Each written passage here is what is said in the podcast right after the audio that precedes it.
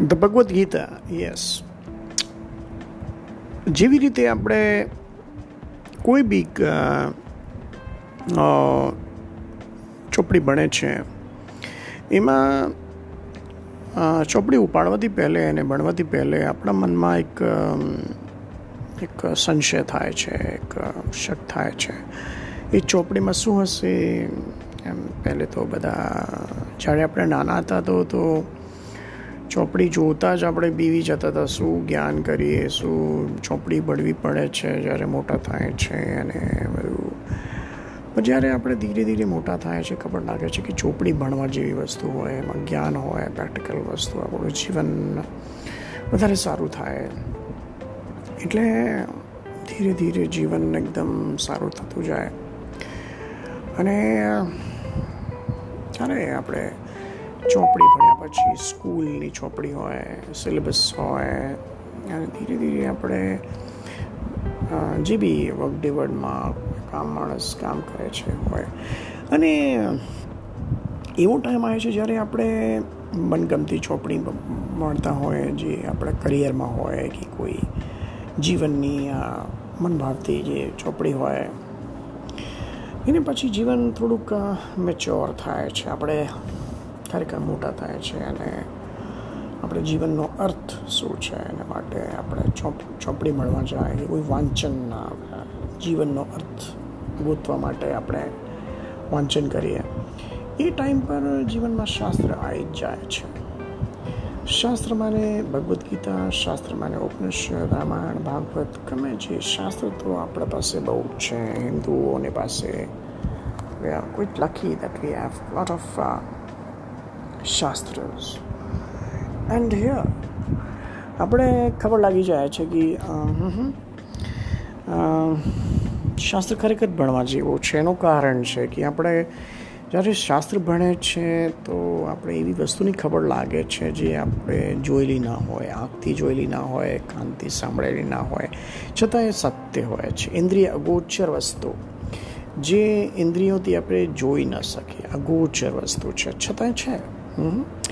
મન, તમે જોઈ ન શકો. આંખોથી તમે મનને જોઈ શકો છો. છતાં મન છે, મન ચંચલ છે અને મન હેરાન કરે છે. મનને ચંચલતા હેરાન કરે છે. એવી રીતે જ આપણે પાસે આંખ છે. પણ હું તમને એક પ્રશ્ન, સીધો જ પ્રશ્ન પૂછું છું. કદી તમે પોતાની આંખને જોયું?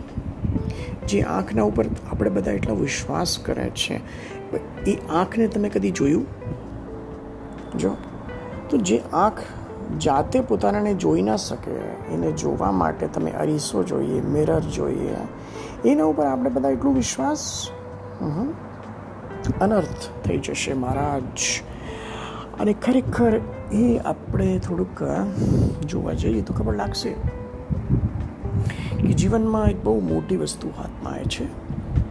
અને એ વસ્તુ છે કે જીવનનો આધાર સાચું જ્ઞાન શું છે? અલ્ટિમેટ નોલેજ શું છે? એવું જ્ઞાન જે ઓળખીને, એવું જ્ઞાન જે આપણે ઓળખી જઈએ તો આપણે ખબર લાગી જાય કે હા, એને પછી કંઈ જાણવા જેવું નથી. જ્ઞાન, વિજ્ઞાન, તૃપ્તાત્મા. મને જ્ઞાન બી આવી જાય અને એનો એક્સપિરિયન્સ બી થઈ જાય અને મને તૃપ્તિ મળે અને કોઈ ઓળખવાની જરૂર હમણાં નથી. એવી સ્થિતિમાં હું પહોંચી જાઉં. એવી વસ્તુ શું છે? જ્ઞાન છે કે જ્ઞાતા છે? નોલેજ છે કે નોઅર ઓફ ધ નોલેજ છે? આપણે વસ્તુના ઉપર આવે છે. Knower of the knowledge knowledge કિંમતી મૂલ્યવાન એટલી નથી. પણ જે નોઅર છે, જ્ઞાનનો જ્ઞાતા જે છે, એ વધારે એની એની કિંમત વધારે થઈ જાય છે. તો એટલે આપણે એક એવી વસ્તુના ઉપર આવીએ જે જ્ઞાનને ઓળખે છે. નોઅર ઓફ ધ નોલેજ એ વસ્તુના ઉપર આવી ગયા તો પ્રશ્ન ઊભો થાય છે હું કોણ છું હા ને એ પ્રશ્ન ઊભો થઈ ગયો તો ખરેખર બોલું તમે જીવનનું બહુ મોટું એક એક બહુ મોટું પાયો આપણે મળી ગયો જીવનનો એક આપણે મોટી પગથિયા આપણે ચડીને આવી ગયા બહુ જ અગત્યની વસ્તુ છે કે જીવનમાં આપણે જ્યારે ઓળખવા લાગ્યા પોતાનાને. એમાં આત્મનિષ્ઠા પ્રત્યે અને જ્ઞાનને પ્રત્યે, જ્ઞાતાને પ્રત્યે, સાક્ષી ભાવના પ્રત્યે આપણે ધીરે ધીરે ચાલવા લાગ્યા અને જીવનમાં એટલી બધી શાંતિ આવી જશે મહારાજ, જેમાં ખરેખર શાશ્વત શાંતિ કહે છે. ભગવાન કૃષ્ણના શબ્દમાં બોલે છે, શાશ્વત, શાંતિ, અનંતરમ. અનંતર શાંતિ. એવો શાંતિ જેમાં અંતર નથી. શાંતિ જે શાંતિ તમારા સાથે ચાલે. ક્યારે ચાલે? જ્યારે માણસ પોતાની ઓળખ ચાલુ કરે, બીજાને ઓળખવાનું બંધ કરે. બીજાને ઓળખવામાં જઈએ તો આપણે આપણું આ માપદંડ ખોવાઈ જાય છે. સૌથી પહેલે એક થાય છે. એને પછી શું થાય? જ્યારે પોતાનું માપદંડ ખોવાઈ જાય તો માણસને ખરેખર જીવનનો એકદમથી આપણે ધીરે ધીરે ઓછું થતું રહે. આપણું જે જ્ઞાન છે, જે સંચય ઊર્જા છે, અને સંચિત ઊર્જા જતી રહે તો માણસ ખરેખર એક નબળાઈ અનુભવે છે. એ નબળાઈ ના હોય, જીવનમાં નવીન ઉત્સાહ ઊભો થાય, અને આપણી ઓળખ આપણે હાથે છે. ઉદ્ધરેત આત્મના, આત્માનમ અવસાદેત આત્મૈ વરિપુરાત્મના મને ભગવાન કૃષ્ણ બોલ્યા, આપણું ઉદ્ધાર આપણા હાથમાં છે. એની માટે આપણે શું કરી રહ્યા છીએ એની માટે આપણે થોડુંક સમય કાઢીએ. પ્રાણાયામ, ધ્યાન થોડુંક પ્રવચન, સ્વાધ્યાય સાંભળીએ. જીવનમાં એક એવી અર્થપૂર્ણ ઊર્જા આપણે સર્જીએ અને એ ઊર્જા આપણે સાથે ચાલે, શાંતિ આપણે સાથે ચાલે, એ શાંતિ જેનો કોઈ અંત જ નથી. ખરેખર એ શાંતિ જે ભગવાનને સાથે આપણે ઊભા કરીએ, આપણે ભગવાનને સાથે જ રમીએ, ભગવાનના ચરણોમાં રહીએ. અને આત્મ સંતુષ્ટિ આત્મનિષ્ઠા, બ્રહ્મનિષ્ઠા જે ભગવાન આપણે આપી રહ્યા છે, માનવ મૂલ્ય સૌથી મોટો, સર્વોત્કૃષ્ટ જીવનનો આદર્શ આપણે આત્મામાં રમણ કરીએ, આત્માની ઓળખીએ. અને એ ઓળખ ખરેખર લઈ જાય છે આપણી એવી વસ્તુમાં જ્યાં આપણે આપણું, આપું મળી જાય છે. એનો એક જ ઉપાય છે પોતાને ટાઈમ આપીએ.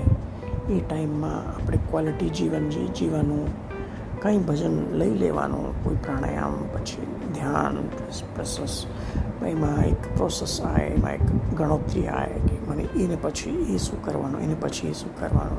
જીવનનો આધાર આવી જાય. જીવનની પ્રક્રિયા એ જાય the process of a day is equal to process of a life એક જીવન સરસ રીતે આપણે જી લઈએ ક્વોલિટી જી લઈએ, જીવનની ગુણવત્તા વધી જશે. એને માટે થોડું અંતર્મુખ બનીએ મને શું જોઈએ? મારો જીવનનો ઉદ્દેશ્ય શું છે? હું કોણ છું? ક્યાંથી આવ્યો છું? ક્યાં જવાનો છે? ખરેખર, એથી એટલું બધું જ જીવન આપણે એકદમથી પણ આપણે આગળ આવી શકીએ છીએ. ધીરે ધીરે થોડુંક સમય માટે આપણે સ્ટોપ થઈને જીવનનો આદર્શ લઈએ. જીવનમાં એક પૂર્ણતા અનુભવીએ અને બીજાને બી શાંતિ આપીએ. એ જ સાચો આધ્યાત્મિક અર્થપૂર્ણ જીવન છે. Thank you for listening thank you for listening Om નમો નારાયણાય. હરિ ઓમ હરિ ઓમ.